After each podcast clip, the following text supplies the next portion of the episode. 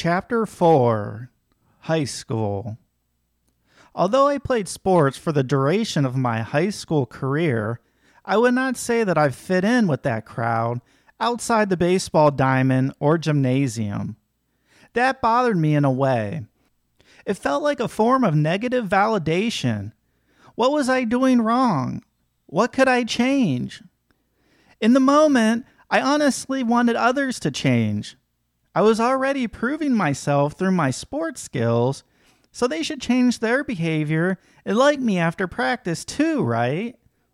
I would finally be invited to the cool kids' parties, to know their inside jokes, to be an actual insider with my own teammates. What I wanted did not seem to matter to them, though, so I searched for validation elsewhere, which led me down a destructive path as I began to form my identity during this stage of life. After years of top performance in baseball and basketball, in addition to following all season strength and conditioning training, I entered high school with high expectations. To my disappointment, I was relegated to the freshman baseball team, even with a laser like focus on my preparation and performance.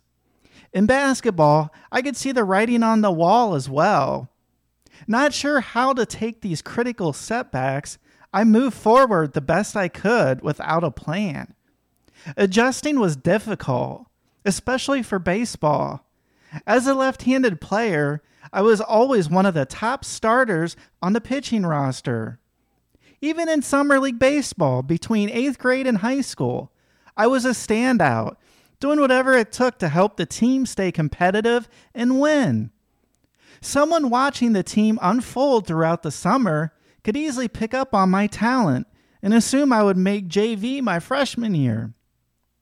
Making the freshman team instead of JV weighed heavily on me and greatly impacted my social life as I began what I had hyped up to be the best four years of my life. In an attempt to bury these feelings, I convinced my parents that I needed to switch schools, especially with the lack of respect and little to no playing time.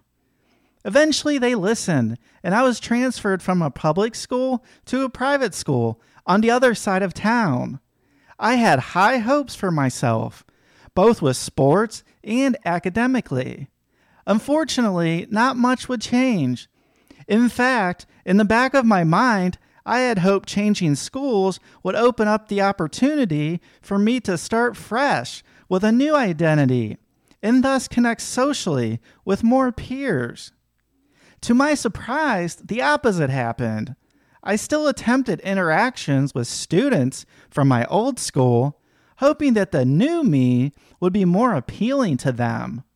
Well, I was wrong about that because countless times kids would tell me they had no idea I had even transferred and had not noticed that I was missing from classes. Talk about being an outcast. This made me feel worse, my little self esteem sinking even lower. The new me did not go over well at my new school either.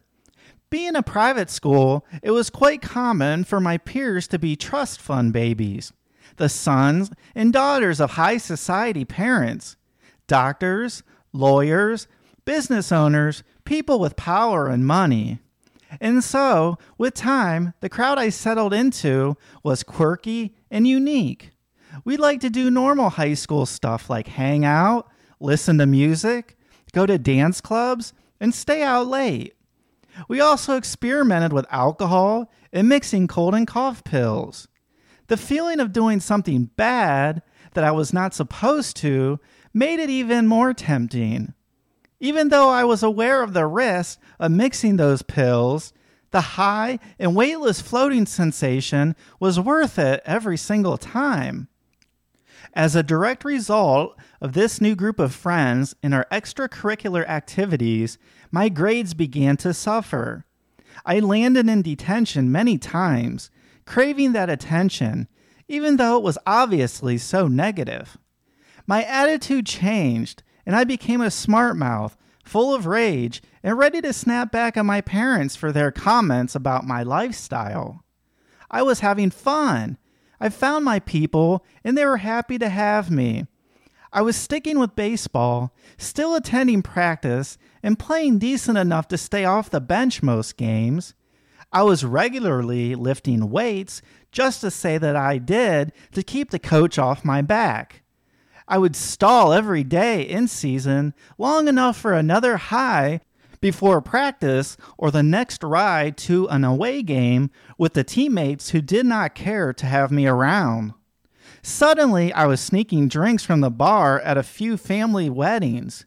I began to drop easy to catch fly balls in the outfield. I eventually had to have shoulder surgery, which I never quite healed from, and my playing suffered severely. On top of the healing time, I was exposed to pain medicines.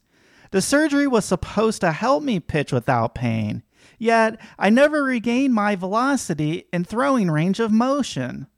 When it came time to take the SAT and ACT test, I bombed both despite my attempts at studying with my friends, capped off with some pills to ease into the massive test prep booklet. I was drinking and driving, pre gaming before the clubs with mixing pill types and downing alcohol. The moment I stepped off the field after a game, I was back at it with my friends. Friday night football games meant more binging and loud music, rude comments to my mother as I stormed out the door, only stopping home to shower and change my clothes. Within this whirlwind life I was living, my competitive nature was the star of the show. Being competitive in sports is one thing, but being competitive at something dangerous and life threatening is another. Something about me was off, and I knew it. It did not show physically. I had an athlete's build and continued to work on my muscle tone. And that left only one place it could be inside. Could it be something mental? I had no idea, but all signs were definitely pointing in that direction. My competitive nature took hold in my habits, from the substance abuse to texting friends, checking email, studying, and completing homework. My heart was set on productivity and efficiency, even when it affected my well being. I was knowledgeable about a lot of things and yet an expert on nothing. When senior year of high school rolled around, my grades and habits suffered harder than ever. I knew I was loved and my family cared about me despite it all. I just did not want to admit it. I had found my way. Couldn't they see that? I did not need to be babied. I was going on 18 years old, the prime of my life. Well, my low self esteem went even lower when I opened rejection letters from Ohio State University and a few other schools. I did not know what I wanted to do with my life. I thought all I had to do was apply, and they had to let me in simply because they wanted my tuition money. My sister was excelling in college. I wanted to be just like her, except with admittedly way less effort to get there. But was that what I genuinely wanted to do with my life?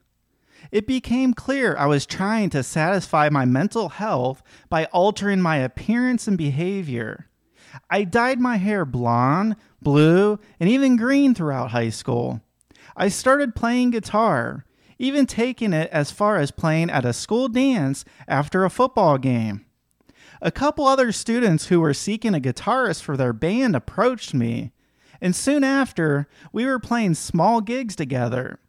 Even though they were house parties, I thought it was great living life just like the big bands, Green Day and Third Eye Blind, while we drank alcohol, did drugs, and had multiple girls on our arms all night long. However, after a few gigs, I showed up for practice just like always.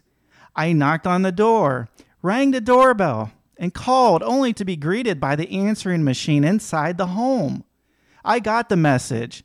Another failure for me, leading me down a spiral of thoughts. Why is this happening? What is wrong with me? To help myself make some decisions, I leaned on my usual concoction of pills and alcohol. At the end of senior year, I ended up heavily overdosing. That night, I took 32 cold and cough pills. My friend was just going to drop me off at home per usual. I would sleep it off and be fine in the morning. Somewhere within the fog of his drugged mind, something told him to detour to the emergency room. He saved my life that evening. They pumped my stomach just as my organs began to fail. After overdosing, I began a vague counseling schedule and took the prescribed antidepressant pills. I was still hollow inside, still searching for myself and the next step to take in life. I wanted to fit in so badly, and yet nothing I did was getting me there. All that time spent in my own head, continuing to ruminate over every decision and every activity, led me falling back into my recent habits, my only sense of comfort. What was wrong with me? What was I trying to prove? What was I accomplishing with this behavior? I was hoping to find an answer by popping another pill or taking another shot of alcohol. Unfortunately, that soon began a way of life that continued well into college and into my 20s and 30s.